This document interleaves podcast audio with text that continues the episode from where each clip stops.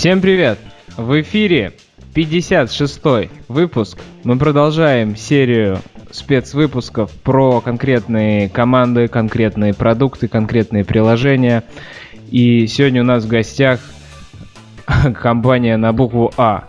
По алфавиту мы пошли. Начали с Б, теперь А. Альфа-банк.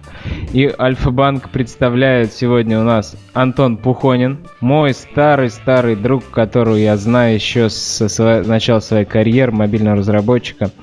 Мы начинали в Воронеже в теплой студии, которая называлась Sir Studio. И вот, Антон, привет. Да-да, всем привет. Антон, ты пришел сегодня к нам. Я сегодня пригласил Женю Суетина. Вот, он присоединился к команде Альфа-банка совсем недавно, ну, что-то порядка полугода. И я думаю, свежее мнение о нас будет интересно слушать всем. Ага, у нас еще сегодня с нами Антон Дудаков. Антош, привет. Всем привет. Да, давненько не, не слышал твой голос в наушниках, очень рад. И, и мы давайте сразу спросим Антона, Антон, а ск... который Пухонин.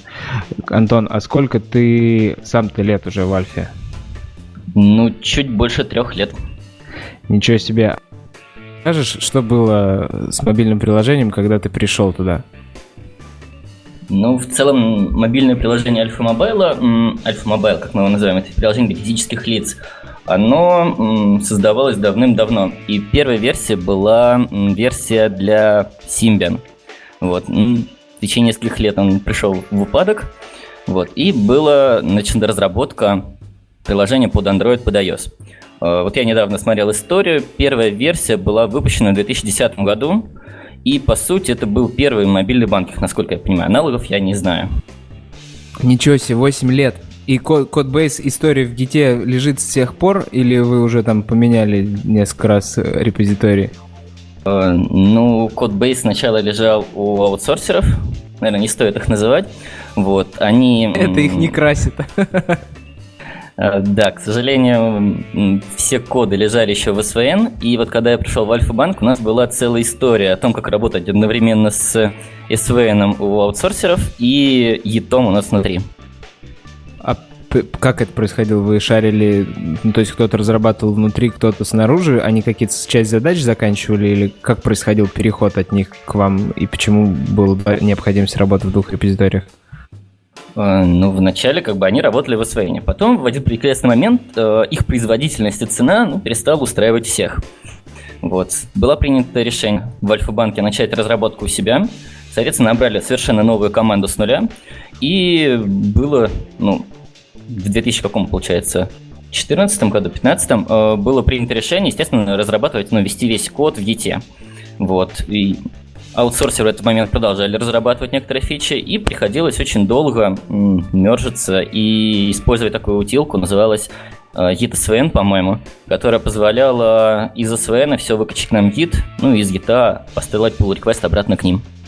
Было приложение Alpha Mobile, было приложение Sense, так? А, да, так. И оно там из Sense мигрировало в Alpha Mobile или нет? Или я неправильно понял? А, но это довольно длительный процесс, и он еще и сейчас идет. Sense был задуман как такой стартап внутри банка, пилот. А, на качество и на масштабирование закладывались э, не супер сильно, и поэтому при перетаскивании в приложение, у которого там больше миллиона пользователей, это довольно трудоемкая задача.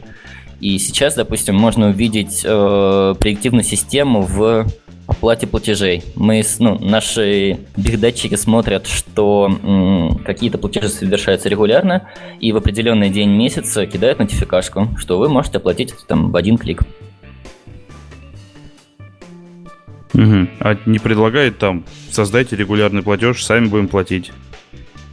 А, нет, к сожалению, такого не предлагает, потому что было проведено исследование, что удобнее, что более более лучше, что лучше подходит пользователям. А если у него будут утекать какие-то там деньги там, по 500 рублей раз в месяц, это отпугнет пользователей и количество платежей только уменьшится. Ого, ничего себе.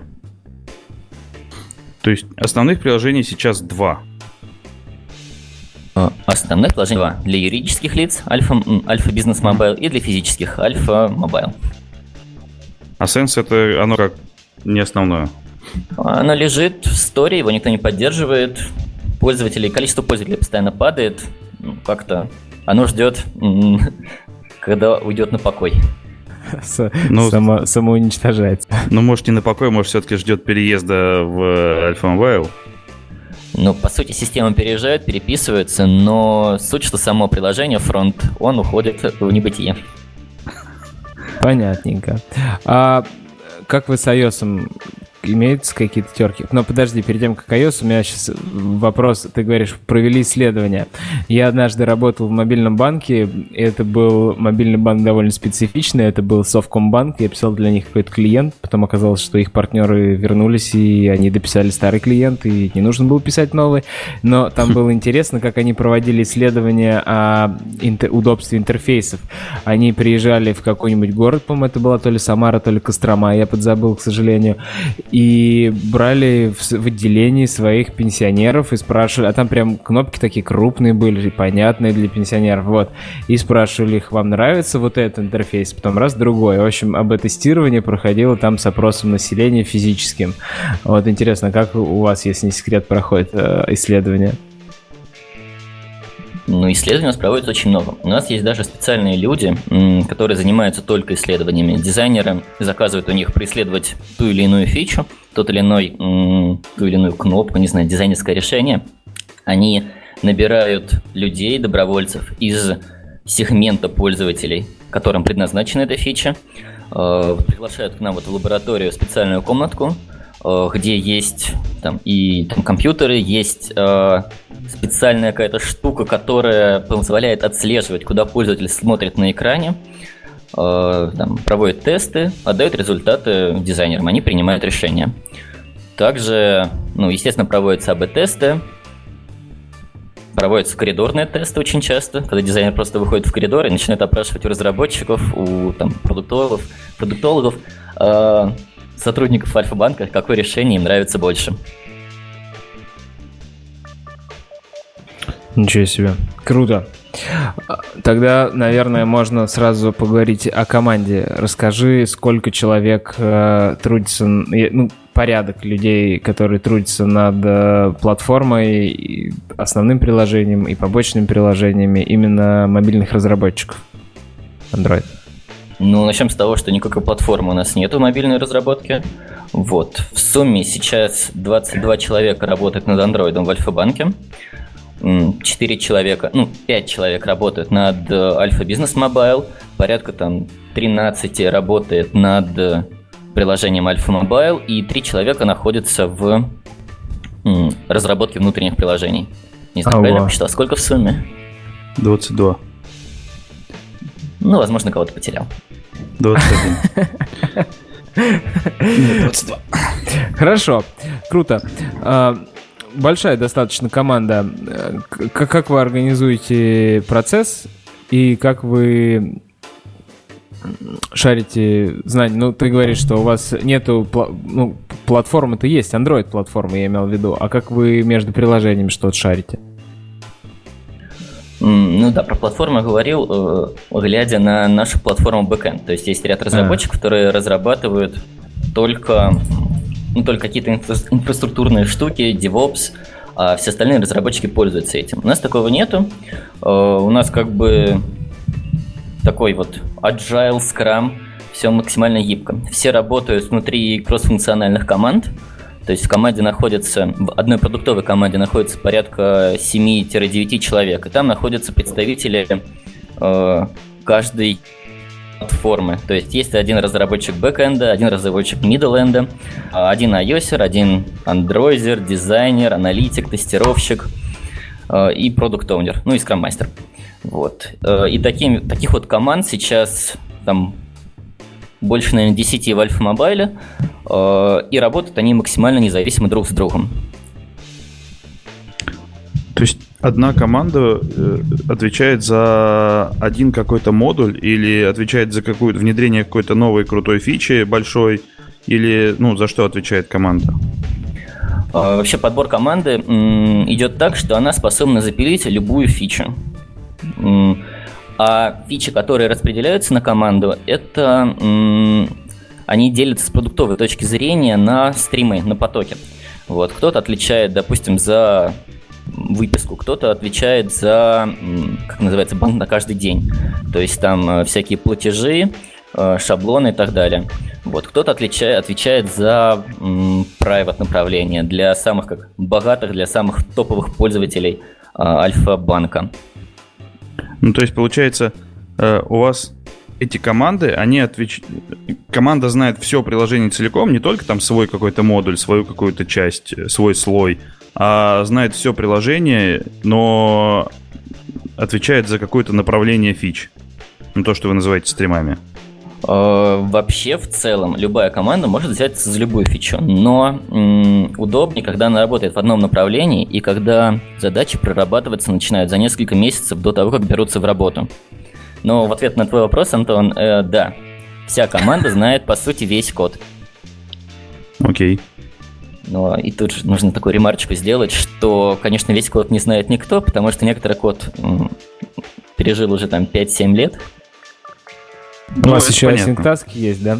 То есть, э, то есть нету такого вот общего архитектуры, не было такого времени, когда вы взяли и все старые какие-то куски архитектурные выпилили и сделали все по одному архитектурному шаблону. И до сих пор встречаются модули или какая-то часть бизнес-логики, которая там построена давным-давно по канону. Ну смотри как, у нас есть архитектурное решение. Мы им пользуемся, и все новые фичи ставятся только на новый подход.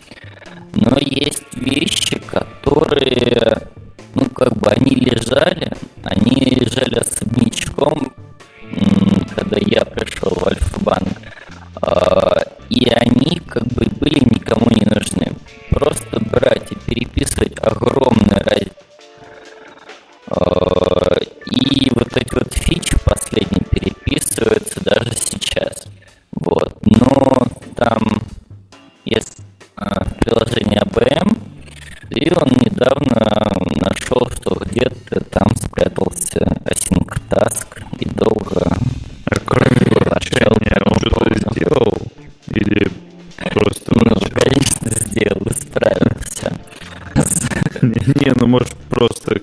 ну, работает, не трогай, это ж... Но поворчать-то можно, но менять не надо. Нет, такого у нас нет, естественно. Время выделяется довольно много на технический бэклог, на задачи, которые нужно поправить с технической точки зрения, но они несут никакой продуктовой пользы. И поэтому ну, с этим проблем нет. Если мы приходим и говорим, нужно сделать, нужно переписать, это прям срочно. Вот. Э, время выделяется, мы это берем и делаем. Угу. Кстати, очень хорошо. И я так и не понял, как команды разделяют э, между собой проекты, если есть бизнес, не бизнес. Mm, ну, ну наш... а, они, они ходят в разные проекты или все время закреплены за одним, за приложением? Uh, мы стараемся не ротировать людей между АБМ и АМ. Все-таки кодовая база немножко отличается и немножко довольно сильно отличается. Вот, и это редкость. Вот. Внутри команд ротации были из-за оптимизации, из-за каких-то пожеланий конкретных людей. Вот, с этим не проблема. А, но главная суть вот скрама а, в том, что команды м- очень изолированы друг от друга. Они имеют право принимать любые решения, которых какие хотят. И, м- как сказать, и э, опровергается решение, появляются критики либо на общих встречах, когда обсуждают, как лучше сделать, либо уже на код-ревью. То, что, ребят, вы, допустим, там, применили какое-то другое архитектурное решение, там, вместо MVP применили MVI. Зачем? У нас все приложение там пишется на одном и том же паттерне. Наверное, не стоит применять еще один паттерн просто так, без оглядки на остальных и без взгляда в будущее. Угу. А вот когда ты перечислял команду, оно звучало так, как это фича команды. То есть там был аналитик, там был продукт э, оунер А кто же когда же выделится человек, который будет э, исправлять какие-то легаси, архитектурные э, недостатки, и проводить рефакторинг или делать что-то просто связанное с ядром, но не связанное ни с одной конкретной фичей конкретно? Ну, править баги, баги правят все. Просто лид каждого приложения берет, вставляет получает список багов после регресса и распределяет там на свое усмотрение, кто кому поправить, как кому легче поправить, кто больше понимает в этом приложении, у кого есть время. Вот. Если мы говорим прям про эволюцию приложения, как меняется архитектура, меняется все остальное, э, это происходит немножко не в командах, э, это происходит больше на инициативе каждого конкретного человека. Э, если вот смотреть на это немножко сверху, то все Android-разработчики разбиты на 4 команды. Э, ну, под команды, 4 технических направления, не знаю, называйте как хотите. Вот. Э, архитектура, Continuous Integration, Continuous Delivery, э, юнит-тесты и UI-кит. То есть библиотека компонентов интерфейса. Вот в каждом из этих направлений есть свой лид, который поддерживает бэклог и направляет людей, которые вместе с ним над этим направлением работают. Вот. Дальше мы понимаем, что мы хотим улучшить, что мы хотим сделать, привносим какие-то изменения и показываем продукт оунеру что, чувак, слушай, вот такая полезная штука, не знаю, Instant Run, Instant Up, и мы можем его типа сделать и получим из-за этого какие-то какие преимущества. Но нам нужен, там, не знаю, неделя работы. Продукт оунер чешет репу и говорит, что ну, ну окей, в принципе полезно, давайте это сделаем. Вот мы сделаем, и там будете, ну, будем выделить вас там одна пятница или там несколько дней в неделю, потому что продуктовой задачи нету. Ну, соответственно, мы берем работу и закрываем эти таски. Угу. Я понял. Здорово. Хорошо. Ну, раз уж про архитектуру, куда без нее, если не секрет, расскажите, как у вас построена архитектура. Можете не сказать та, которая там от Legacy осталась, а вот та, какую вы видите и которую вы, которой вы стремитесь, допустим, которую вы приняли сейчас за стандарт и развиваете внутри своих приложений. Ну, с архитектурой у нас м- все довольно непросто, потому что команд много, команды бегут вперед, и это похож такой горячий самолет, что с одной стороны он рвется вперед, а сзади вот какой-то двигатель горит, и нужно быстро управлять его. Вот. Э, нет такой точной целевой э, архитектуры, она постоянно эволюциони... эволюционирует. Вот. Э, не знаю, наверное, Женя может рассказать, что у нас есть сейчас – а, ну, у нас сейчас Clean Architecture. А, в presentation слое у нас MVP. Вот. А, для сети мы для сети мы юзаем а, RoboSpice и Retrofit. Вот. А так у нас, ну не знаю, как кла- классический Clean Architecture, практически, наверное. Вот. Сейчас идем в сторону RX. Вот. Что еще такого рассказать интересного? Ты говоришь, Clean Architecture прям по слоям разбиваете, а у вас, кстати, один Gradle модуль? А, да, мы разбиваем по трем слоям, вот, и да, у нас один Gradle модуль пока что, хотя мы стремимся в ту сторону, что их будет больше. Угу. А ты вот сказал, у нас Clean Architecture, и мы идем в RX. А RX ты хочешь как-то прям встраивать в архитектуру? То есть делать, э, делать у себя потоки? Ну, у нас сейчас RoboSpice, мы хотим его заменять на RX. Вот. Чтобы, ну, было чуть-чуть попроще, чем сейчас. Но в целом, да, хочется устроить в архитектуру RX. Вот. Э, и могу рассказать, ну, почему был выбран RoboSpice. А, Робос, ну, когда три года назад, когда началась работа, моя работа над приложением Mobile, ну, приложение было похоже на New Async Task, куча-куча кода, callback, типа, если callback остался, то сделай detach. Вот. Глядя на это и глядя на то, что было что из фреймворков было доступно там, в то время, э, я выбирал между RoboSpice и RX. Но RX я знал слабо, вот, RX был такая новая технология, которую, ну, было опасно к ней внедрять в большом приложении, неизвестно мне. И поэтому, ну, я решил, что RoboSpice проверенное решение, отличный переход от async тасков. Собственно, от async тасков ушли довольно быстро. А RoboSpice нам дал возможность кэширования, воз стабильную, скажем так, работу э, в бэкграунде. И до сих пор он просуществовал три года только из-за того, что это было супер стабильно. Э, это работала и решала все бизнесовые проблемы, а переходить на RX это нужно было затратить очень большое количество времени. Вот. Сейчас э, мы уже видим, ну, то, что при таком количестве команд, при усложнившемся интерфейсе приложения, что без RX дальше мы не сможем. Но, с другой стороны, еще очень плотно смотрим на крутины и и тоже боимся в этот раз, потому что приложение большое, и не знаем, внедрять или не внедрять. Крутина, то есть Kotlin. Ну, Kotlin, конечно. Ну, то есть у вас вы уже переписываете на Kotlin, или вы уже все переписали на Kotlin, или конвертнули? Давай опять расскажу. У нас а, нет такой задачи переписать все приложение. Uh-huh. И вот лично я этого очень боюсь, потому что когда разработчик говорит, я сейчас все перепишу с нуля и будет в сто раз лучше, чем было, обычно это кончается каким-то фейлом эпичным. Вот, поэтому все Ну, за кучей затраченного времени, как минимум. Ну да, никакого... Пустую никакого бизнес-профита, куча времени на рефакторинг, переписывание и недовольный продукт -оунер. Вот. Э, я придерживаюсь той политики, что нужно все рефачить, переписывать постепенно.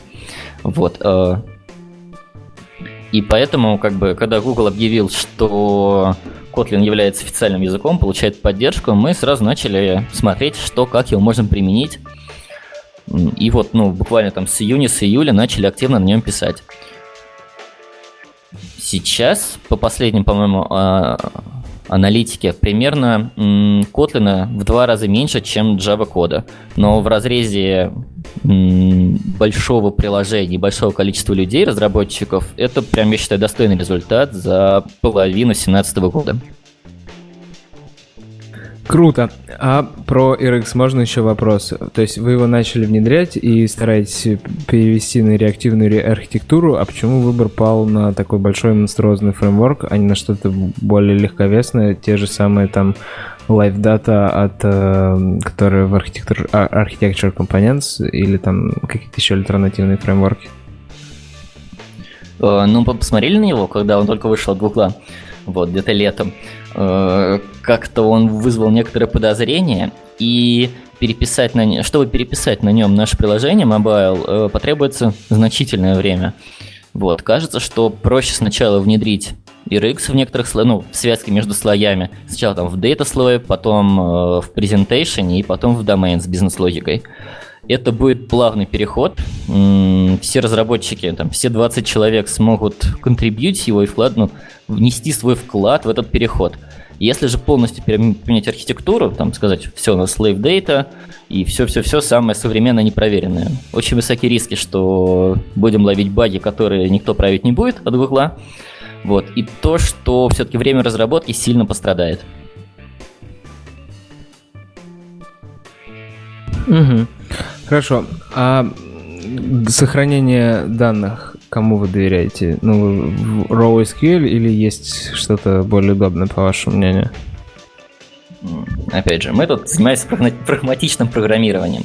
А, базы данных почти не используются и не используются. И все сохранение вот стейта в вьюшке у нас а, идет на уровне архитектуры а, в домен слое. По сути, кэшированием занимается у нас ну, RoboSpice, вот, настроены memory кэши, файловые кэши. И при перевороте, допустим, экрана, при каком-то перезаходе на страницу, э, данные подтягиваются из кэша RoboSpice. Угу, понятненько. А вообще RoboSpice, он жив? Его кто-то еще контрибьютит? Или он как с тех пор лежит, работает, и никто его не трогает? Слава богу, что работает. А, он работает, и его никто не трогает. Это как бы одна из тех причин, почему мы от него уходим. Но работает он очень хорошо, и поэтому мы с него слезть никак, и не, смо- никак не можем. А напомни мне, там биндинг сервисы происходит. Тут нужно, наверное, слушателям немножко рассказать, как RoboSpice устроен. Если я не ошибаюсь, RoboSpice создает один сервис, который каким-то образом привязан к жизненному циклу UI компонентов типа Activity фрагмента. И этот сервис является менеджером, который занимается как раз кэшированием, который хранит в себе стейты при перевороте при пересоздании Activity, и который занимается распределением задач на бэкграунд какие-то треды на загрузку данных.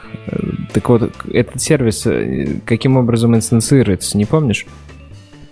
Денис, я помню вот года 4 назад твою презентацию про RoboSpice, как он работает. Вот, в серф-студии тогда была локальная презентация. Так. Вот. Ну, э... я просто к чему веду? Просто каждый год Google закручивает болты в вопросах и гайки в вопросах того, как э, хранит, как э, сервисы живут. И не опасен ли участок того, что сервис, который там все менеджерит, просто возьмется и убьется до модом? А, но ведь сервис работает только когда работает само приложение. Вот, если... если он foreground сервис или он bound сервис, то к нему вопросов нет, он точно будет гарантированно жить. А вот если они просто его инстанцировали в надежде, что он выживет и общает, как происходит общение между Activity и сервисом, вот это интересный момент. А, по-моему, этот сервис биндится к, они, к нотификации андроидовской. Вот. Если вдруг приложение свернуто. Так что, ну, кажется, что там все хорошо с этим. Слушай, Антон, поправьте, если я неправильно понял. Но вам же, в общем-то, не важно, если у вас приложение э, сейчас не на экране, значит, пользователь его покинул, и когда система убьет этот сервис, ну, как бы и пофигу же получается, так? Не, не, Антон, там такая история. Там, если ты RoboSpice говоришь, загрузи данные, он начинает uh-huh. грузить, и его фишка в том, что пока приложение в фоне, он эти данные загрузит, и потом новое состояние вернет в UI. И для этого сервис как раз живой и нужен. Чтобы не от контекста Activity не зависеть, а пользоваться контекстом сервиса. Ну, да ладно, бог с ним, с RoboSpice, все равно ребята с него уходят. Кстати, слушатели, если вы живете на RoboSpice, напишите нам, интересно, кто еще помнит о нем. Был такой прям многообещающий, на самом деле, архитектурное решение про всех проблем. И, как минимум, очень познавательное было его приложение в Google Play. Я, может, даже ссылку найду, которое объясняло, чем плохи другие подходы по менеджменту стейта. Ну, тогда там их было немного, были лодеры, да, async таски. И вот такое поучительное, там прям хорошо все было показано, наглядненько. Хорошо. Сетевой слой, значит, у вас REST, и вы доверяете ок HTTP, как бы, как и все, все, все хорошо, все стандартно. Ну, не совсем, конечно. Но идете к этому. Uh, нет, не идем. А чем вы uh, довольствуетесь? Ну, опять же, приложение Alpha Mobile довольно старое приложение, и до последнего года, наверное, до начала 2017 года, оно объединяло в себе четыре независимых бэкэнда. Альфа-банк Украина, Альфа-банк Беларусь, Альфа-банк Казахстан, ну и Альфа-банк Россия. А, Это независимые бэкэнды? То есть разные API могут быть у одного, внутри одного приложения, 4 API?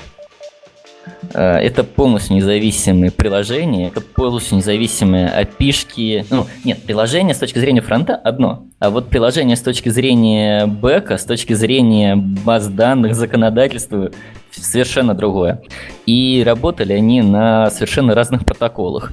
Вот. Кто-то работал на XML, кто-то работал на JSON, кто-то на SOAP работал. В каком приложении карту открывали? Надо вот так исключить. Да, это интересно. Вы прям как Uber, надо решать региональные проблемы из-за того, что все от, друг от дружки отлично. Но я При этом разработчики все знают, ну, то есть, грубо говоря, ты как разработчик со, со всеми бэкэндами поработал за свою жизнь. А, нет, не со всеми, конечно, вот, потому что некоторые страны практически не поддерживали свои приложения, но вырабатывая там какую-то штуку для России, всегда думаешь, а если вдруг сюда же захочет строиться Украина или Казахстан, и закладываешь то, что интерфейс должен быть общий, а бэкэнды должны быть разные. Ну, такая отдельная задача, челлендж такой хороший. То есть у тебя получается, э, в зависимости от того, как ты определил страну или какую страну выбрал пользователь, в зависимости от этого на, ты должен стучаться на правильный бэкэнд. И у тебя да. получается несколько API в одном приложении, несколько... Ну да, все именно так. Если там про клин говорить, то есть presentation домена слой одинаковый, а data слой разный. Угу. Окей, круто. Да, это, это челлендж такой, так, когда начинаешь наверное, разрабатывать таких челленджах, не всегда думаешь. Хотя в банке возможно. Так, у меня вопрос такой про команду. Вы, ты сказал, есть человек, которого зовут аналитик. Кто такой? Не у всех в командах есть аналитик. А, но аналитик — это человек, который шарит в банковских процессах, который шарит в банковском бэкэнде, мидленде, вот, проектирует api и говорит, как вообще будет взаимодействовать, ну, как все будет происходить там под капотом на бэкэнде. Вот. Просто это в рамках банка довольно сложная задача, и поэтому для этого выделен специальный человек. Это художник по диаграммам или он вообще выходец из инженерного мира, или как, как, как такими людьми становятся?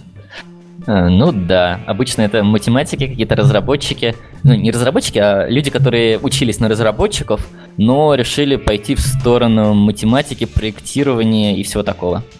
Но в целом, да, технарь. Это не то же самое, что архитектор? О, нет, на каждом слое есть свой архитектор, то есть который проектирует там базу данных банковскую, который проектирует наш middle end. Э, вот, есть, ну, в перспективе, возможно, появятся люди, которые будут проектировать архитектуру мобильных приложений фронта.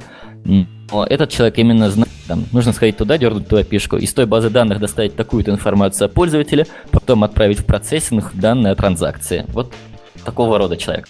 Человек, который пишет ТЗ, а не который пишет, как имплементировать это ТЗ в приложение.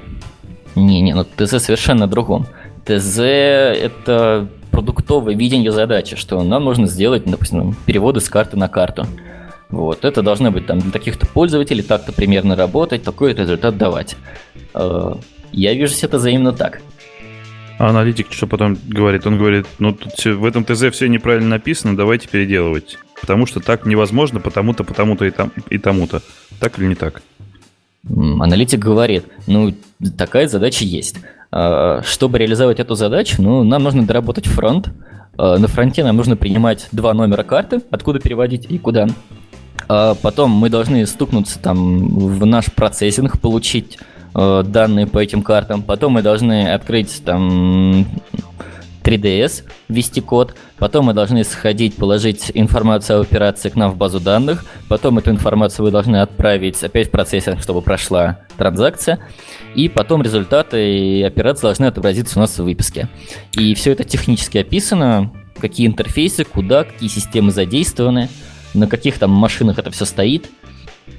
Ну, то есть это человек, который переводит продуктовую задачу в техническую, в технические. Нет, это не так. Он Опять просто составляет так. э, техническое видение, как э, с точки зрения техники на верхнем уровне это должно работать. Какие mm-hmm. системы должны быть задействованы, по каким интерфейсам они работают. Э, вот как-то так. И вообще, Под... ну, технического задания как такового у нас нету. Э, у нас есть примерное видение продукт-оунера о том, что нужно сделать. У нас есть бэклог этого продукт-оунера. Э, задача берет, э, задача прилетает в команду примерно там, за два месяца, наверное, до начала разработки, в зависимости от размера каждой задачи. Вот, команда берет, вся команда собирается, ну, вся продуктовая команда собирается и начинает обсуждать, как нам ее сделать, эту задачу, чтобы пользователю было хорошо, какие проблемы она решает, проектируется интерфейс, проектируется взаимодействие с сервером, с middle end, как мы его называем. Вот, проектируется примерная структура базы данных – Э, мы понимаем вот на предварительных встречах, на грумингах, как это все будет работать и какие проблемы мы решаем. Вот. И потом, когда задача полностью проработана, без документации, без технического задания, э, команда берет ее в спринт и в течение там, недели, двух-трех закрывает. Спринты на ваши маленькие команды не синхронизированы. То есть одна команда может начинать сегодня спринт, а другая может быть в середине спринта. Правильно я понимаю? Да, команды живят, живут как хотят. Хотят недельными спринтами, хотят двухнедельными. Хотят, если хотят, больше. Никто не запрещает. Длина спринта определяется сложностью фичи или есть какая-то для команды фиксированная длина спринта, и они стараются набирать по мере возможности в нее какой-то скоп? Спринт фиксированный, у каждой команды заранее договаривается. То есть фичи делаются несколько спринтов подряд? Э, но стараются разбивать на мелкие user story. Каждая user story должна нести какой-то какой-то пользу для конечного пользователя. Вот. И как бы за неделю закрыть пару-тройку таких user story хорошо. За, там, допустим, 3, 4, 5 спринтов закрывается, ну, скажем, там 20-30 user story, и такая вот большая фича готова открывается на пользователей. Как тогда происходят релизы? Вы используете фич трейн, это каждую неделю или каждые две недели релизится все, что есть в мастере, или релизы подготавливаются под определенные фичи? Сейчас мы релизим э, первый вариант, который ты рассказал. То есть каждый, каждый, каждый вечер среды э, dev закрывается, и все, что успело войти в ветку development, э, уходит на регресс. Четверг, в пятницу это регрессится, правятся баги, и в пятницу вечером мы заливаемся. Вот. И тут О, же открывается... пятницу dev. вечером, шикарно. Ну, так мы умеем рисковать. Как бы солидный банк. Э, вот. Но в целом э, это все шутки, потому что в пятницу вечером мы заливаемся обычно либо в бета-тест в Play, или на 1% открываемся. К понедельнику набираем определенное количество баллов отзывов, и быстро их фиксим и перезаливаемся, если это нужно. Наши друзья из Израиля задают вам вопрос, есть ли у вас в планах прикрутить крипт-кошелек. Я а, думаю, это секрет. Более yes. того, у нас даже э, уже прикрутили криптокошелек, но довольно так, скажем, на коленочное решение, что просто отображается баланс.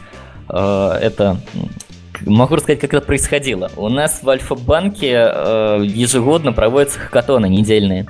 То есть перед Новым годом, когда лучше ничего не релизить и ничего не менять на боевых серверах, команды собираются в течение недели, делают, что хотят.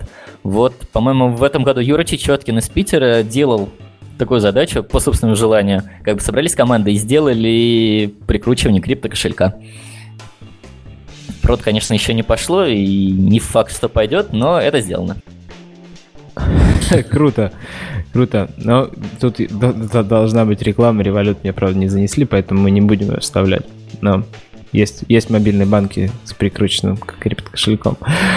Но это интересно, на самом деле. А что прям... Давайте уж отвлечемся, раз в топ пошел, давайте его обсудим. А что, есть потребности людей, типа, вот чтобы их основной мобильный банк был еще и с криптовалютами? Разве это не два разных мира? Зачем людям в основном мобильном приложении иметь э, свои крипто, криптомонетки? Ну, не знаю, такой вопрос на рассуждение, наверное. Но. И где они бы... храниться будут? На серверах банка и локально? Я думаю, просто надежный способ хранить крипту это у себя на жестком диске, а не на одной из бирж или локально. Но на офлайновом жестком диске, который еще умеет подписывать транзакции. Если уж пошел такой разговор, то где-то я, по-моему, читал недавно, что есть проект в нашей Госдуме, что Э, криптовалюту отчасти разрешат, но разрешат ее хранить только у сертифицированных провайдеров как бы криптовалюты. Не знаю, правда, неправда, но где-то такая новость промелькала. Вот. Альфа-банк как раз, если станет сертифицированным провайдером, сможет эту фичу запилить, да, будет объяснение, почему они запилили ее. Хорошо. Отвлеклись, пойдем дальше. Про процесс разработки со спринтами мы разобрались. Как команда большая разбита на маленькие, тоже разобрались. Э, как вы общаетесь друг с дружкой на общих митингах, тоже стало нам понятно. Э, вот я немножко хотел все равно поговорить про общую базу знаний. Как эти митинги проходят, как часто, как вы вот рассказываете друг дружке, что вот мы хотим двигаться туда. Вот, например, принятие решения о Kotlin, как происходило. Ну, здесь можно рассказать про две вещи. То есть, как э, происходит это на на продуктовом уровне, как происходит на техническом. Но если ты про продуктовый спрашиваешь, то у нас ведь есть разбиение на вот 4 технические команды, 4 технических стрима. Вот, каждый стрим собирается раз в неделю и обсуждает, что было сделано, что нужно сделать, какие вообще изменения в нашей стратегии сейчас происходят. Вот. Также есть одна общая встреча раз в неделю, вот, где обсуждаются вообще боли, какие-то общие вещи, что нам лучше сделать, что нам лучше не делать, какие конференции были, какие новости, вот в таком духе. Угу. Хорошо. А, вот тут человек, а, Олег Дубровин, специально зашел к нам в чат, чтобы задать этот вопрос. И на самом деле, мне показался сначала вопрос просто о какой-то фиче, а потом я подумал, это довольно-таки глобальный интересный вопрос, который мы, наверное, за все наши 50 с лишним выпусков ни разу не поднимали. А виджеты, они нужны вообще или не нужны? Есть ли статистика по использованию виджетов? И популярны ли это инструмент отображения информации? Я давно не пользуюсь им. Я такой, оказалось, iOS-юзер в Android. То есть, как бы, я бы и дровер с э, иконками, ну, просто все иконки на рабочем столе держал бы, по папкам раскладывал, и мне дровер не нужен, который коллекцию всех приложений показывает. И виджеты тоже. Но, наверное, это популярный кейс среди других. Я помню, как мы прикручивали в старый-старый сервис «Дреби деньги» тогда, и людям очень нравился виджет с балансом. Так вот, есть ли у Альфа-банка виджеты и ваше мнение о виджетах? Ну, виджет с балансом у нас, конечно, есть. Честно, я им не пользуюсь. Вот, он у меня стоит на рабочем столе, но я на него никогда не смотрю. Вот, э, аналитику, ну, сколько людей им пользуется, я сейчас сказать так сходу не могу, могу посмотреть, там, в конце выпуска рассказать. Но кажется, что он, ну, кто-то им пользуется, он кому-то нужен, да.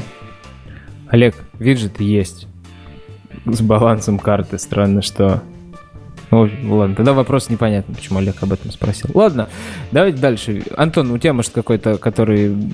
Второй Антон. Антон, у тебя есть мнение по виджетам?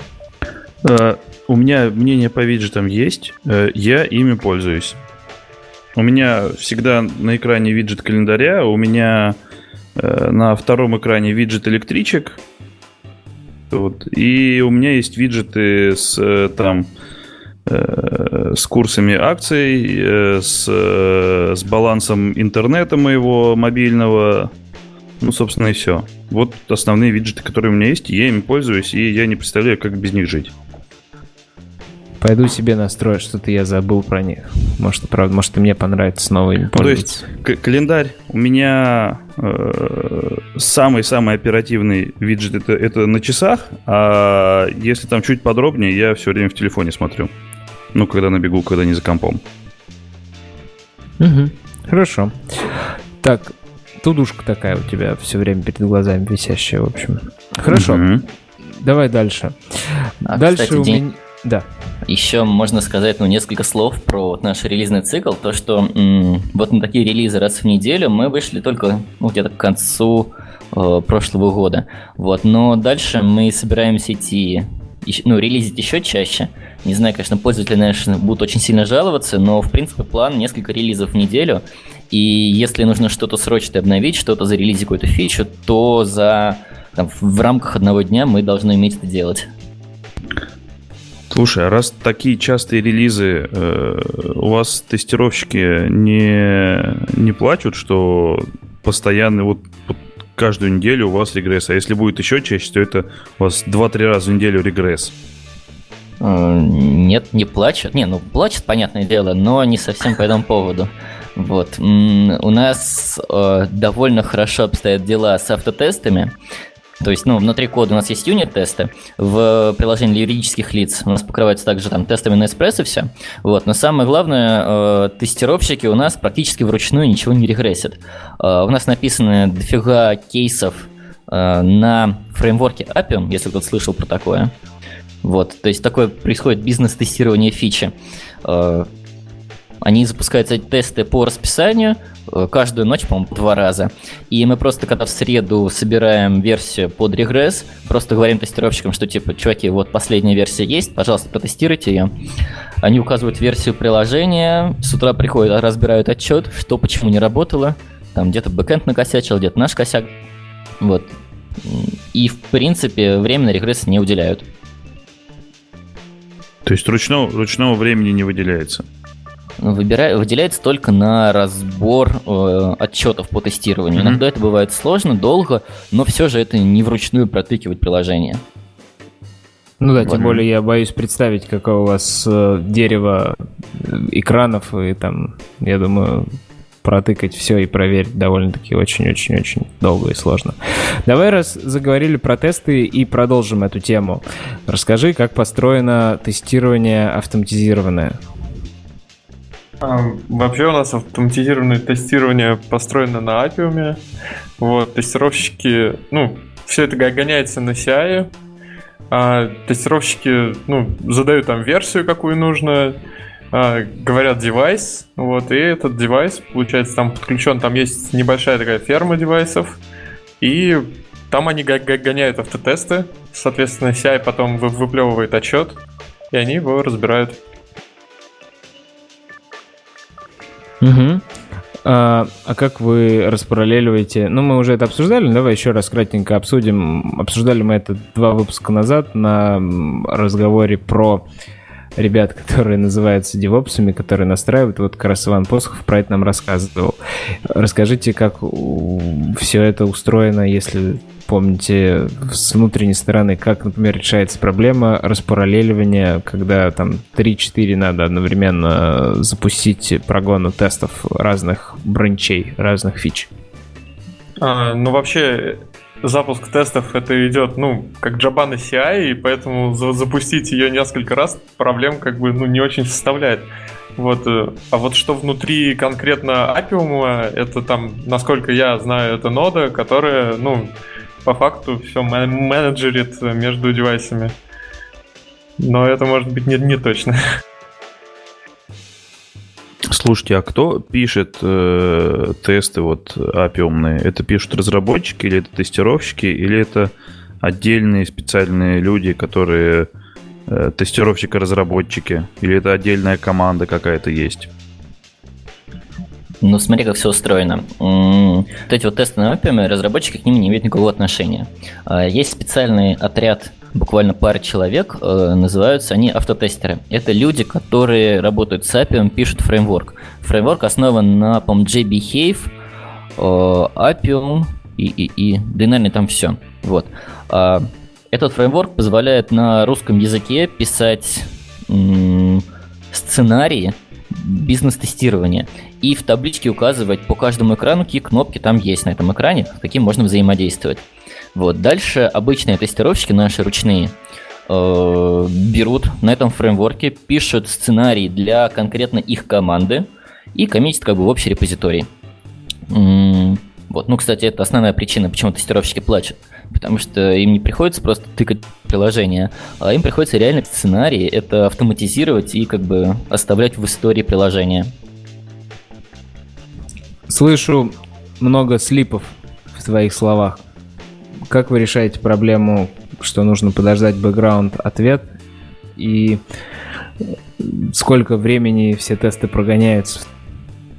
А, тесты гонятся гораздо дольше, чем на эспрессо, да. Но слипы там тоже есть. В основном там все сделано на опросах, то что данная кнопка видна или не видна.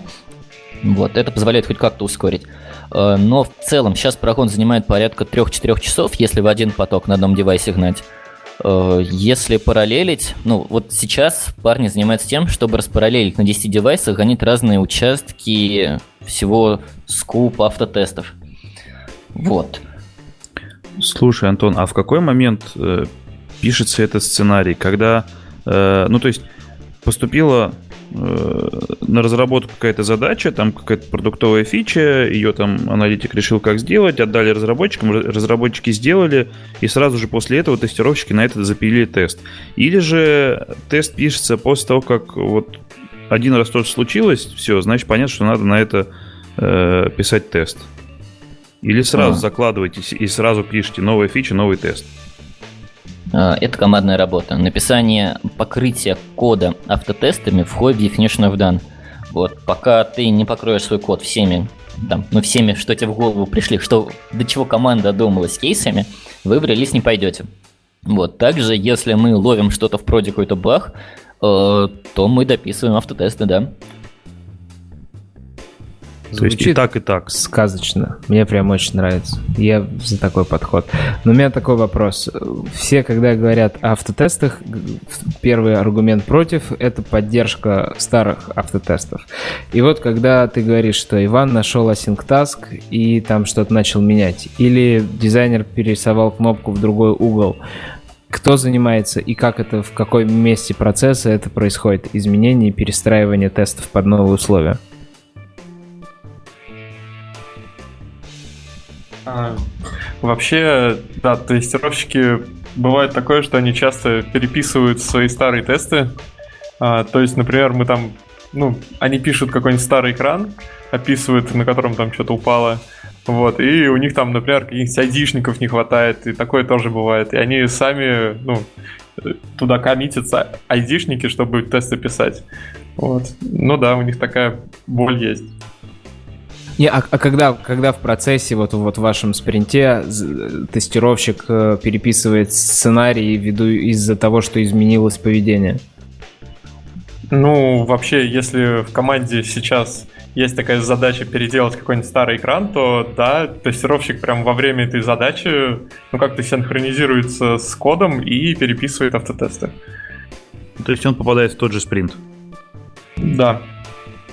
Еще как бы работа в команде очень завязана на тесное общение между разработчиками, дизайнерами, тестировщиками, всеми-всеми. Вот, если не будет такого общения, ну как бы схема не запустится.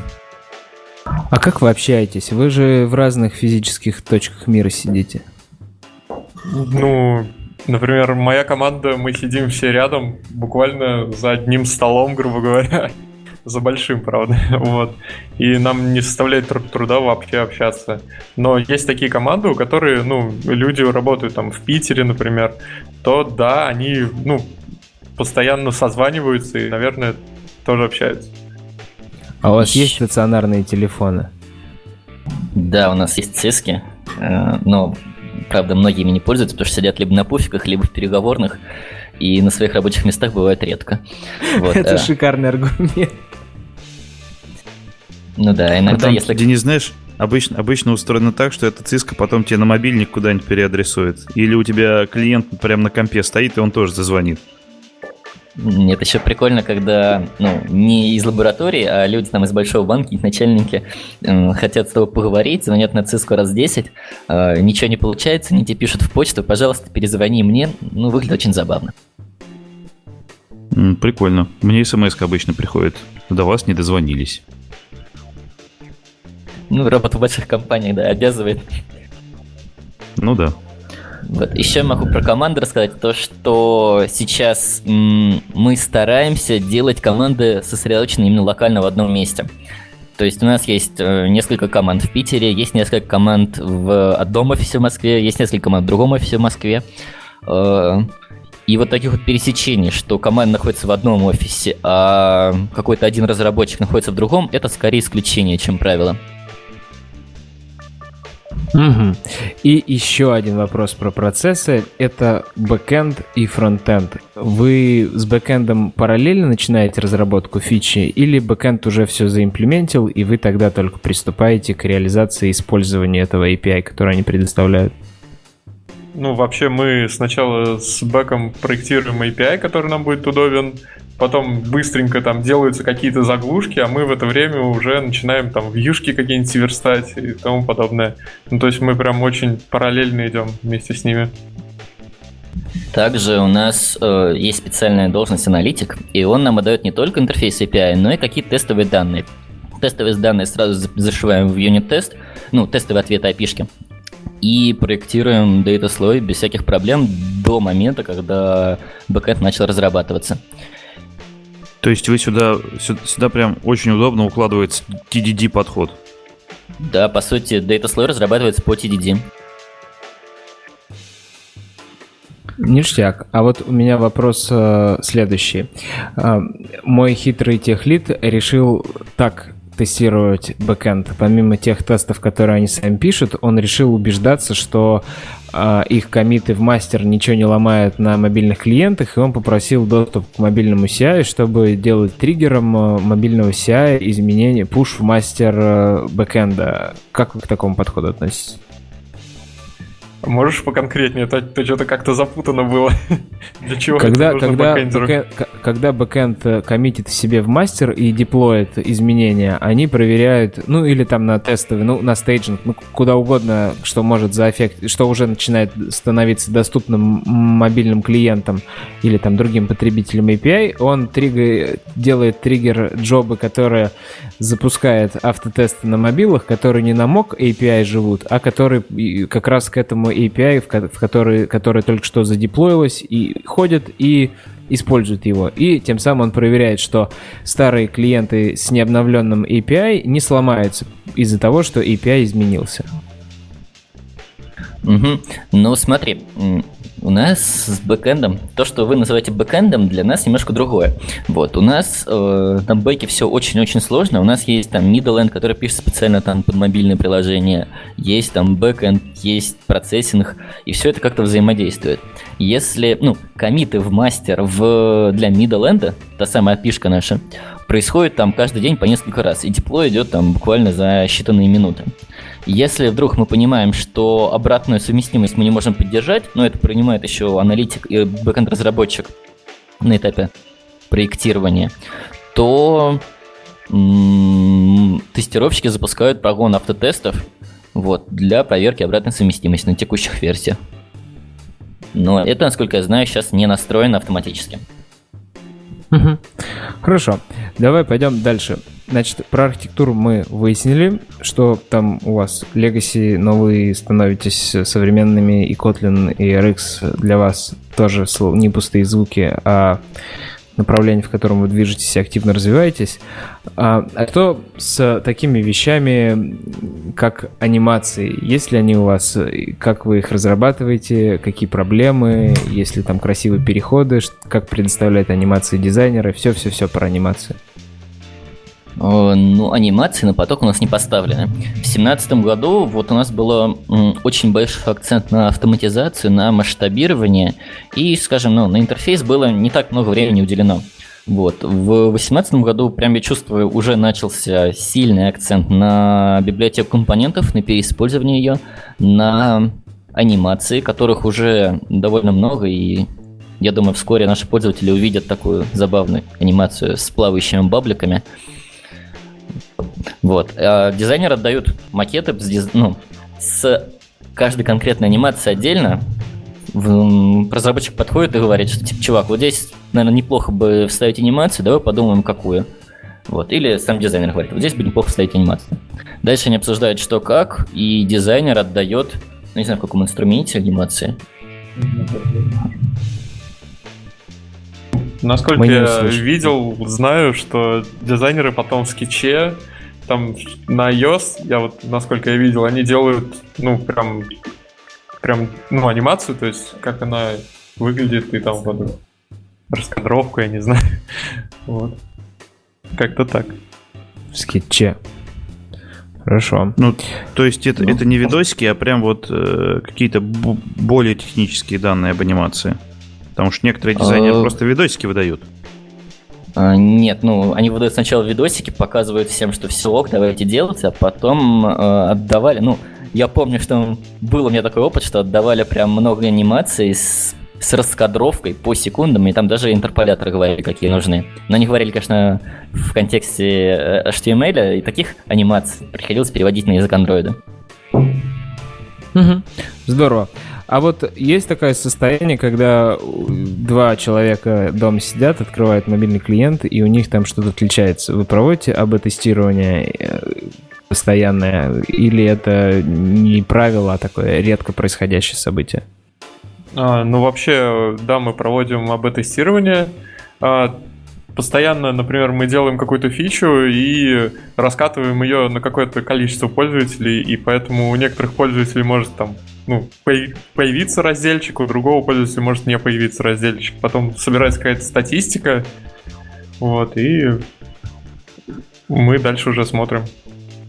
То есть um, приложение полно фичи тоглов. Более того, сейчас, наверное, большинство функциональностей в приложении закрыто таким флагом на бэкэнде. Вот. Э, мы, скажем так, хотели закрыть все совсем, но сейчас в этом над этим идет работа, все еще не закрыто до конца. Э, мы контролируем практически любой раздел, который есть в приложении, потому что очень большой охват аудитории. Есть клиенты, которые вошли совершенно без авторизации, то есть по номеру карты другого, по номеру телефона или по номеру карты другого банка.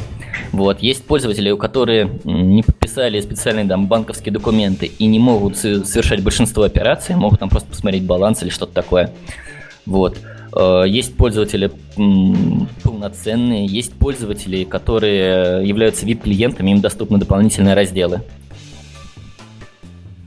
Пользователи, у которых э, стоит кастомный ROM с анрутом и какими-то еще изощрениями, извращениями, наказываются? Или они полноценные пользователи приложения? Э, в целом наказывается, но слабо. У нас сейчас для рота заблокирован только вход по фингерпринту, по-моему. Все остальное доступно. Угу. Хорошо.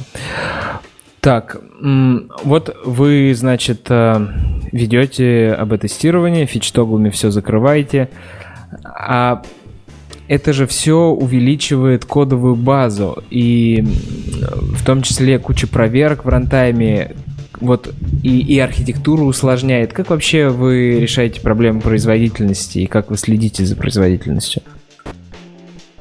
Ну, прям такой систематики оценки производительности у нас нету. Просто при разработке каждой фичи тестировщик в купе с разработчиком смотрят, нормально работает или не очень приложение, и если вдруг какие-то проблемы в производительности, в плавности работы, это все быстро правится внутри команды. Угу. А там ферма у вас имеет старые девайсы или ручные тестировщики имеют старые девайсы? Какой у вас вообще минимальный SDK?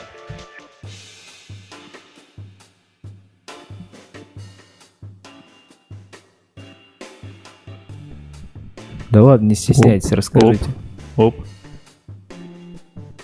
21? Раз, раз. Так, ну, минимальная версия, которую мы поддерживаем, 4.1 Android. Вот. Старые девайсы у нас есть, но все-таки мы целимся в новые. Вот когда создавали ферму, закупили, хотели закупить кучу-кучу Nexus 5X, по-моему, или пятерок, вот, чтобы охватить максимальную максимальное количество версий Android на ферме.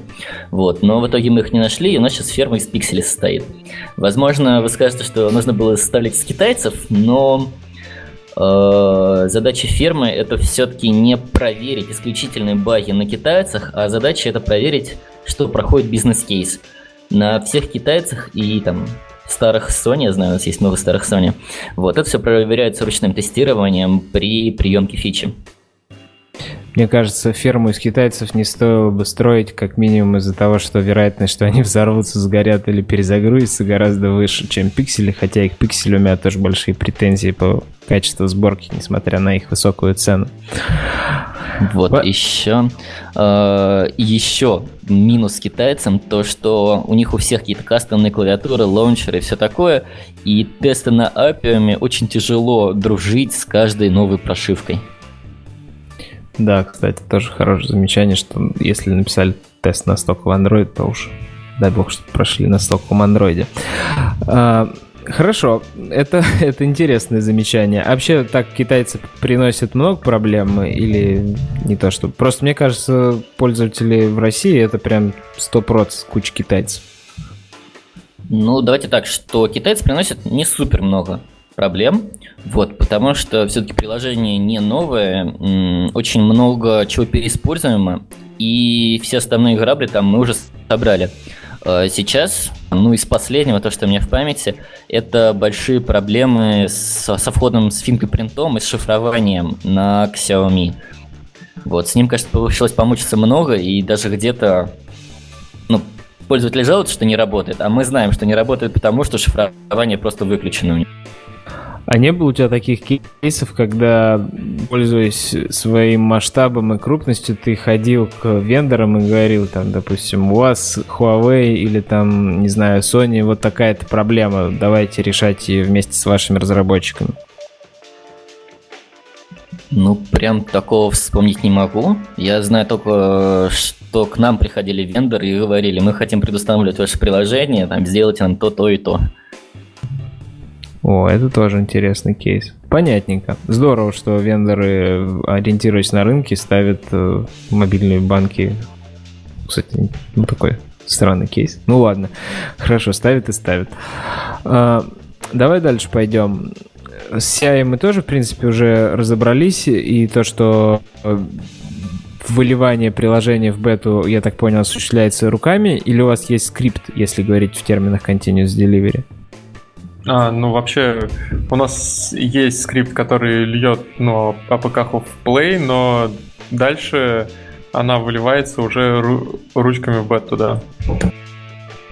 У нас наш скрипт выливает приложение в альфа-тест, а дальше уже специальная девочка, обученная Вера, э, считается, у нас она считается релиз-менеджером, предупреждает поддержку, предупр- предупреждает всех продукт оунеров заинтересованных лиц, что данная сборка может идти, давать придумаем релиз notes и постепенно открывает. А у нее есть такой ключ на шее большой, который она вставляет в ящик какой-то, и чтобы нажать кнопку, открыв этот ящик, типа, релиз одобряю под подписью трех человек. У нее, у, нее, у нее говорящее имя, вера в то, что все пойдет хорошо. В пятницу. Ну, на самом деле все смешно, но все это происходит гораздо легче, что ты просто пишешь чатик Вера, мы готовы, давай открывать. Хорошо. Дай бог И здоровья она- Вере, чтобы она не приболела и в отпуск не ушла. Да, и Вера сразу знает, где посмотреть э, все фичи, все технические изменения, которые у нас были в данном релизе.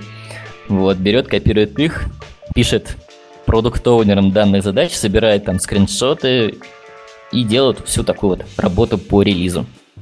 В релиз-менеджер берут специально Веру. Если девочка не Вера, то она не подходит под релиз-менеджер. А Надежда подойдет? Нет. Надежда пусть будет в ко-отделе. Так, хорошо. Давай, раз еще релиз затронули, обсудим время сборки проекта. У вас там, я так понял, вы натащили уже тоже достаточно. Есть ли проблемы со временем сборки и как вы с ним боретесь? А, ну, время сборки у нас, ну, на маках примерно там, ну, если считать там какую-то штатную сборку, это где-то там минуту, может, полторы. Вот. Если про CI говорить, то там все, ну, там все, там прогоняются тесты, там несколько сборок в разные идут, ну, в разные системы, там, и еще куда-то. Вот. Поэтому на CI это от 5 до 8 минут вообще сборки идут, а такие локальные где-то мин- ну, минуты-полторы как-то так. Это чистая сборка или это инкрементальная, когда вот ты только-только что-то поменял, и оно вот после этого минуты полторы? Ну, это скорее, когда что-то пом- поменял. Ага. А чистая она будет минут 8-10, я так понимаю. Ну, примерно. Мгм. Где-то так, да. А всякие там JRebel или Instant Run ы пользуете или нет? Ну, используем, но очень ограниченно, потому что что тот, что тот часто косячит, и применяем мы его только там, когда верстаем интерфейс. Все остальное как-то часто возникают ошибки. True story, бро. True А story. Mainframer? Да, кстати, что с Mainframer ом? Не использовали, не думали о внедрении? У вас же нет проблем купить мощную тачку и гонять в пятером на одной тачке сборку. А, ну, вообще, мы вот услышали, как его про этот, ну, вообще про этот подход, то мы, ну, подумали в эту сторону, но пока таких активных работ не ведется в эту сторону вообще.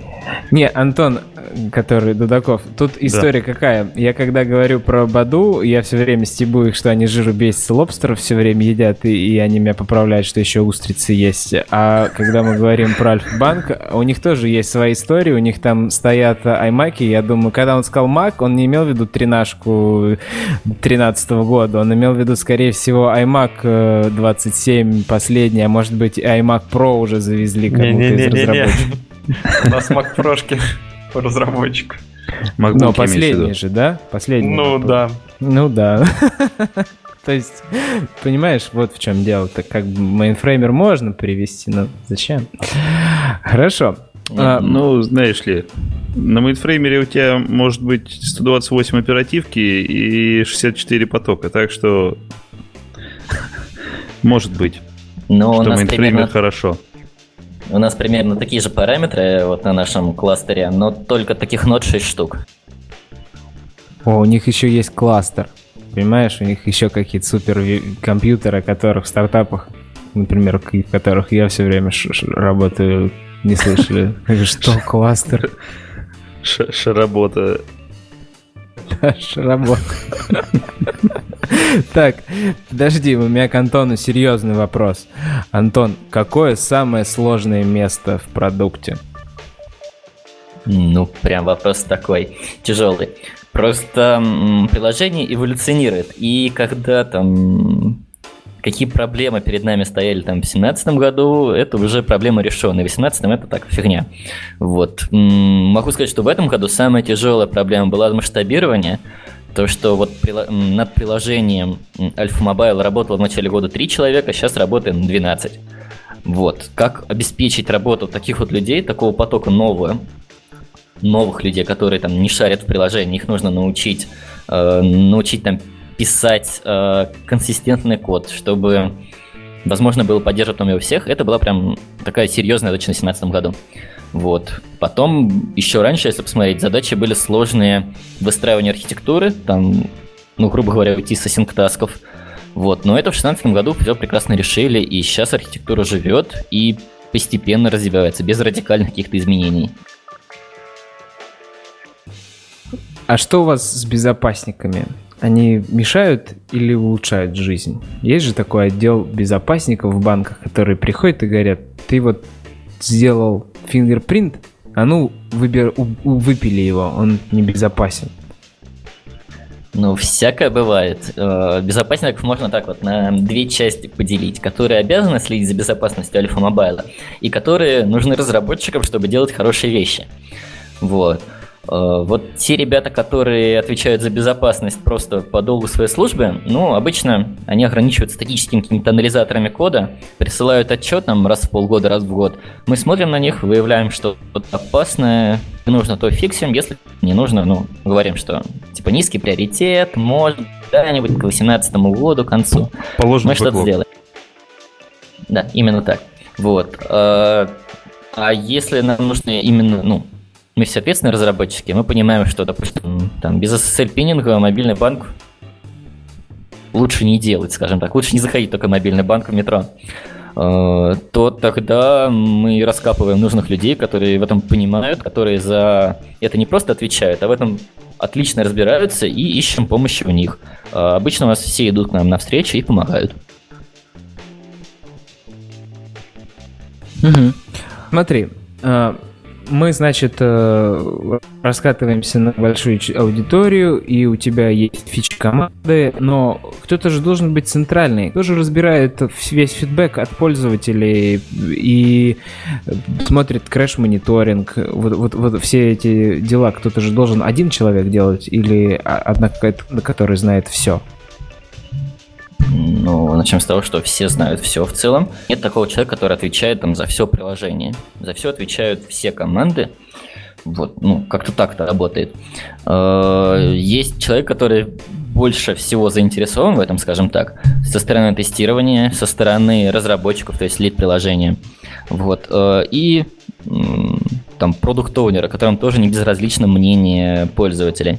Вот, все эти люди, там, кто-то смотрит отзывы в сторик, кто-то смотрит за крышами, иногда это пересекается, и быстро делегируют задачи тем людям, которые способны это изменить. Круто. Я понял. Хорошо. Вот вышел новый Android. У тебя, кстати, на сайте вакансии Альфа-банка висит аватарка, где ты стоишь с версиями Android разными в э, Mountain View. Вот выходит новая фигурка Android, и появляются там новые фичи или новые проблемы. Э, понятное дело, что аудитория Российской Федерации не так быстро получает обновления, как э, жители стран, где пиксели наиболее распространены там, или какие-то топовые флагманы, которые сразу же раскупаются. Как, но тем не менее, менее, поддержку нового SDK необходимо произвести. Как вы принимаете решение, что пора? Вы смотрите ли на Developer Preview или ждете, пока на релизе упадет? Ну, конечно, не ждем на релиза. Смотрим на превью самых первых версий. Там очень многие разработчики сами себе без всяких подсказок ставят из беты самые свежие андроиды и начинают тестировать на них сами, на себе, на своей шкуре. Вот. Дальше смотрим в краш-репорт, видим какие-то проблемы, и правим. Все это как бы не контролируется, не, не жестко контролируется сверху, вот, но э, как-то работает. Вот, а правка багов, когда приходишь к продукту и говоришь, что вот на новой версии, которая выйдет там в сентябре через месяц, вот, есть такие-то проблемы, он с удовольствием помогает и говорит, окей, ты занимаешься этим. И аналогично происходит, когда ты приходишь и ему говоришь, теперь можно отвечать на сообщения из чата поддержки внутри нотификации. Нам нужно там неделю на то, чтобы запилить. Запиливаем, и он там ставит в план. Ну, в целом, да. Так происходит, но, конечно, бэклог, вот если такие продуктовые задачи нужно пропихнуть в бэклог, это немножко сложнее, чем баги. Потому что продукт говорит, ну, ты понимаешь, ну, вот нотификация, отвечать в чат, а у меня тут это переводы с карты на карту, которые мне миллион в день приносят. Ну, да, да, понимаю. Особенно, когда тебя три человека разработчика на, на все приложение. Это в 10 раз тяжелее, чем при текущем раскладе. Согласен. Хорошо. А, вот про команду давай поговорим. Немножко перейдем в раздел, в, в отдел HR из отдела разработки, если вам нечего добавить. Если что-то еще хотите рассказать про техническую сторону, давайте да обсудим этот вопрос. Надо подумать, что еще не рассказали. Можем рассказать немножко про структуру библиотек, переиспользование кода. Да, это, кстати, интересно. Расскажи, расскажи. А, ну, вообще у нас есть э, всякие UI-кит, э, наши icon-паки, вот, и ну, там есть много разных компонентов, которые мы делаем, и чтобы они переиспользовались как в нашем приложении, так и в VM. Вот, и мы эту библиотеку поддерживаем, ну, всеми командами, получается, и ABM, и, и Alpha Mobile. Ну, и стараемся, ну, использовать ее в качестве, ну, такой, чтобы верстать, грубо говоря, экранчики только на ней, чтобы было и там, и там одинаково все выглядело, ну, грубо говоря. Вот. Но главная фишка библиотек в том, что принцип их развития такой же, как на GitHub. То есть кто-то что-то запилил, допустим, приложение там Alpha Business Mobile.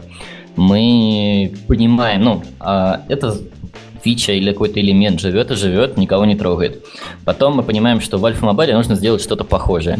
Мы приходим, смотрим к ним в код, выносим э, этот элемент или этот кусок кода в общую библиотеку, допиливаем его под себя, оставляем ну, коммитим там в общий репозиторий, настраиваем вся и все такое, вот, и используем ее потом в приложении Alpha Mobile.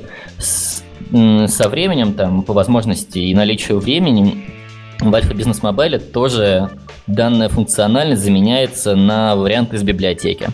Вот. Если потом еще кому-то нужно будет переиспользовать эту библиотеку, он ее тоже допиливает под себя, собирает и использует. Это одна библиотека? Довольно гармонично. Это одна библиотека или вы как-то разбиваете на несколько библиотек? Потому что если одна, то это монстр же будет через год. А, не, не, не одна библиотека, библиотек много, там, ну, порядка 10, если не ошибаюсь. Вот. Там какие-то утильные классы, библиотека там с элементами дизайна, которые вот по модному разбиты на молекулярные по молекулярному принципу. Вот. Есть библиотека чисто, которая хранит все иконки наших приложений. Есть библиотека, которая отвечает за шифрование токенов, ну то есть fingerprint и пин-код. Что еще? Есть парочка форков, допиленных под себя с GitHub. Ну, как тут в таком вот стиле. А как э, осуществляется обновление их и где они лежат, как вы их подключаете к проекту? Ну, лежат у нас э, в нашем локальном битбекете. Вот, э, сборка, ну, на все, наверное, практически на все, на все э, такие библиотеки настроен CI. CI собирает э, нужную арку и выкладывает ее в наш локальный Maven репозиторий. И оттуда все подкачивают, что хотят. Во. Понятно. То есть это То не есть... с ободули, а именно через репозиторий? Ну, конечно. Не сорсы. Хорошо. Да, такой сценарий. Вижу bottleneck. А, нужно человеку допилить эту липку. Как, а, чтобы проекту подключить, ему нужно взять и AR подключить. Ну, потому что уже все настроено, что подключается собранный проект. А ему нужно проверять, как его изменения в эту Ты липку... Пропал. Кто? Я пропал? Алло. Я слышу. Ага. Вот изменения в эту липку он должен вносить, и во время разработки этой липки, модификации, он должен ее постоянно дебажить. А у него в проект подключена AR, что он постоянно включает, или как, как, как разработка это происходит? Ну, есть же локальный Maven репозиторий у каждого на компьютере. Берешь, запускаешь нужный, нужный Gradle Task, что собери и выложи в локальный Maven. И все, у тебя на компьютере обновляется версия. О, какие хитрые. Я понял. Хорошо. А как, а как остальные Или я проекты? не понял вопроса. Как остальные проекты следят за версионированием? Ну, то есть кто-то обновил эту библиотеку, и а как об этом узнают э, в остальных проектах? Что вот есть новая версия, что возьмите ее себе и допилите с учетом этих последних изменений. У вас же не монорепозиторий, как я понял, а несколько репозиториев, и поэтому нужно вот Антон, именно мы тут следить всем остальным. На секунд 30 повтори, пожалуйста. Ай, блин. Короче, у вас не монорепозиторий, э, у вас несколько репозиториев, и когда кто-то изменяет библиотеку, э, то как остальные проекты э, узнают о том, что вот нужно затащить новую версию, и в ней такие-то изменения, и нужно их поддержать? Ну, во-первых, э, весь код проходит код-ревью, и код-ревью сделан во многом для того, что, ну, во-первых, конечно, для чистоты кода, и во-вторых, это для того, чтобы все, ну, максимальное количество людей знали о каких-то изменениях в коде. Э, Кидаешь pull request в либо, получаешь там 3-4 апрува, и уже какой-то комьюнити знает. Потом приходишь там на встречу разработчиков раз в неделю и говоришь, сделал то-то-то, давайте-ка интегрировать в остальные приложения. Мгм. Ну, естественно, есть чатики, где тоже все это обсуждается активно. Для код-ревью какие-то инструменты специально используете? Bitbucket, все. Но это именно для ручного код-ревью. Да, понятно. Хорошо. Есть еще это- что-то? Ну вот, если зашли там про код ревью, ну, у нас он такой, мягко сказать, довольно жесткий, вот, э, и также довольно сильно автоматизирован. Вот, если там спросите про статический анализатор кода, то это только лент, пробовали SonarCube, но он у нас, мягко сказать, не зашел. Пользы мы от него не увидели. Закрученный чек-стайл для Java, чек-стайл для Kotlin, э, лид для Kotlin, лид для Java. Вот. И эти штуки ловят довольно много ошибок прямо на этапе первого пуша. Круто. Это дело хорошее. Проверять э, др- друг дружку всегда полезно. Э, Код на CI идет после того, как все заапрувили или параллельно, не дожидаясь апрува?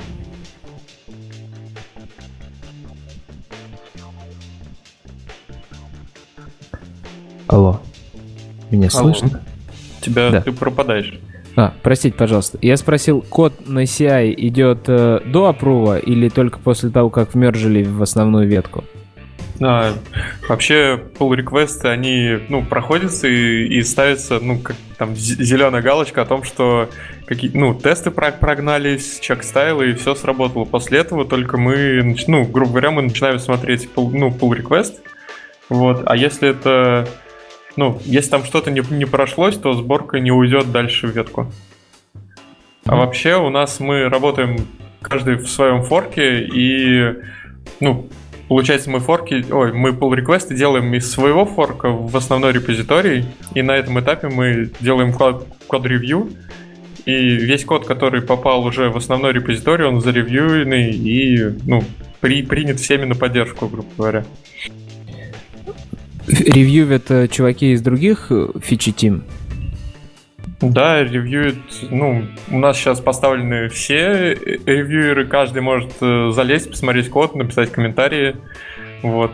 А так, да, все как, все как комьюнити, э, ну, ре- ревьюет. То есть, если фича вот еще, разрабатывается... ну, м, Да. ты не вмежешь свой код вот в общий репозиторий, если у тебя не прогнал сборку CI, если у тебя не поставил approve один из, ну, так называемых сторожилов мобайла, э, и если ты в сумме не набрал там три апрува. Мгм. Интересная схема. Хорошо. А, вопрос про аппрув. А, значит, вы его заапрувили, CI собрал, это ушло в ветку общую, Опять которая пропал. доступна. Это код, который заапрувлен и смерджен, доступен всем командам, или это вы Антон, нас работаете... слышно? Я слышу все. и Дениса, и ребят из Альфа. Почему ребята из Альфа не, слушают, не слышат Дениса, я не знаю. Антон, если ты слышал, задай мой вопрос. Я слышал параллельно обоих, так же задай еще раз. Я... Блин. Э, простите, ребят, за звук под конец выпуска. У меня вопрос про... Антон, а ты нам повтори только, а то мы опять его не слышим. Блин, да как так испорченный телефон. Короче, у меня вопрос э, в ветку, которая всем будет доступна, всем командам фичи в течение фичи они шарят код, или они шарят код только когда фича закончена на все остальные команды?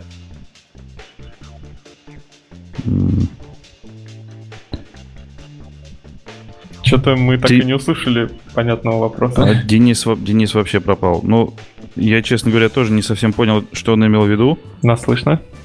Слышно. А меня? Антон, слышно? Слышь, да, я вас слышу, а вы меня нет, что ли? И вот мы тебя хорошо слышим, а Дениса мы вообще не слышим. А сейчас, Денис, слышите хорошо? А его сейчас тебя слышим. Вот, прекрасно. Попросим Сашу обрезать это. Э, мой вопрос. Вы когда код из вашей фичи ветки... Вот льете... как только ты начинаешь задать вопрос, его не слышно сразу. Вот как бы это странно не было. Да, удивительно. Подойдите поближе к своей Wi-Fi точке, я Подстава. не знаю. Я, я Давайте близко... сейчас попробуем переподключить, пожалуйста. Да. да, да.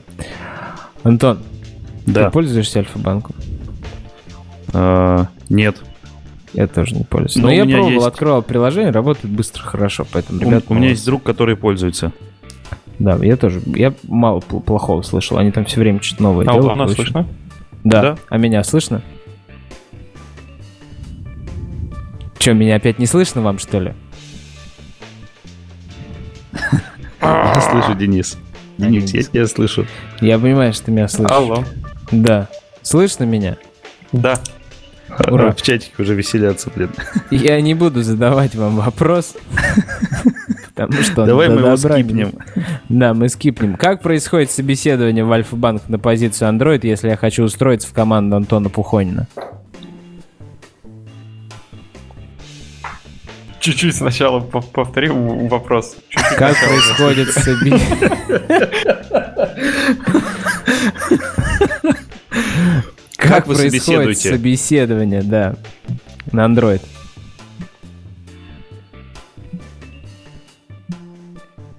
Как вы собеседуете? На, людей Android. собеседуете? Нанимаете? Может быть, вакансии есть? Или, может быть, так, нет? Так, или, так. может быть, без собеседования берете? А, Какой не, ну, процесс? Ну, умных людей берем без собеседования, там по глазам все видно.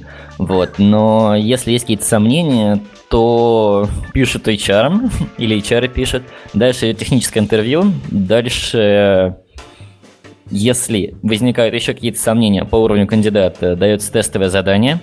Вот, после, если все хорошо проходит, идет финальное собеседование с руководителем и берем на работу.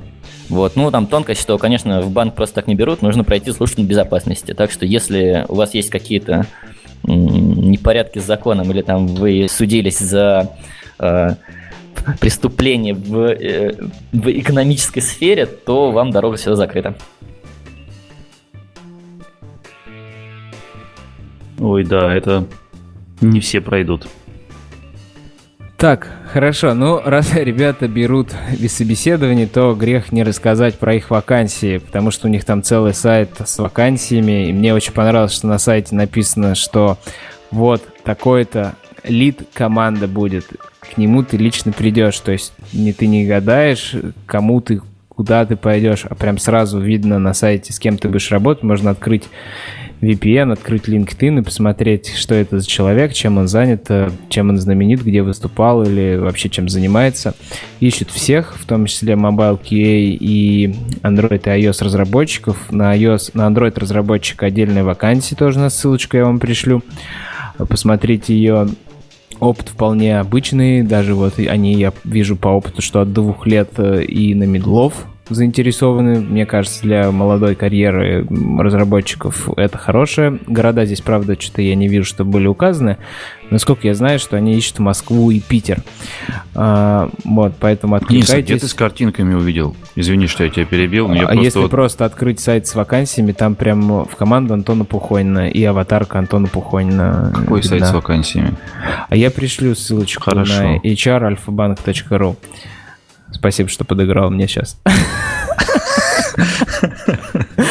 Вот, да. Ну, а уж там собеседование, собеседование. Антон Пухонин у вас есть, вы можете его найти в Телеграме, он всегда вам расскажет, ответит на личный вопрос о том, как у них работает. И также Иван Посохов и Евгений, я думаю, вам тоже помогут в ответах на эти вопросы. Про то, как устроено все, мы вам рассказали. Про то, как вам усовершенствоваться и сделать внутри вашей команды процесс, я думаю, тоже можно было что-то почерпнуть, потому что все-таки Альфа-банк решает задачи большого масштаба, и это вполне интересно.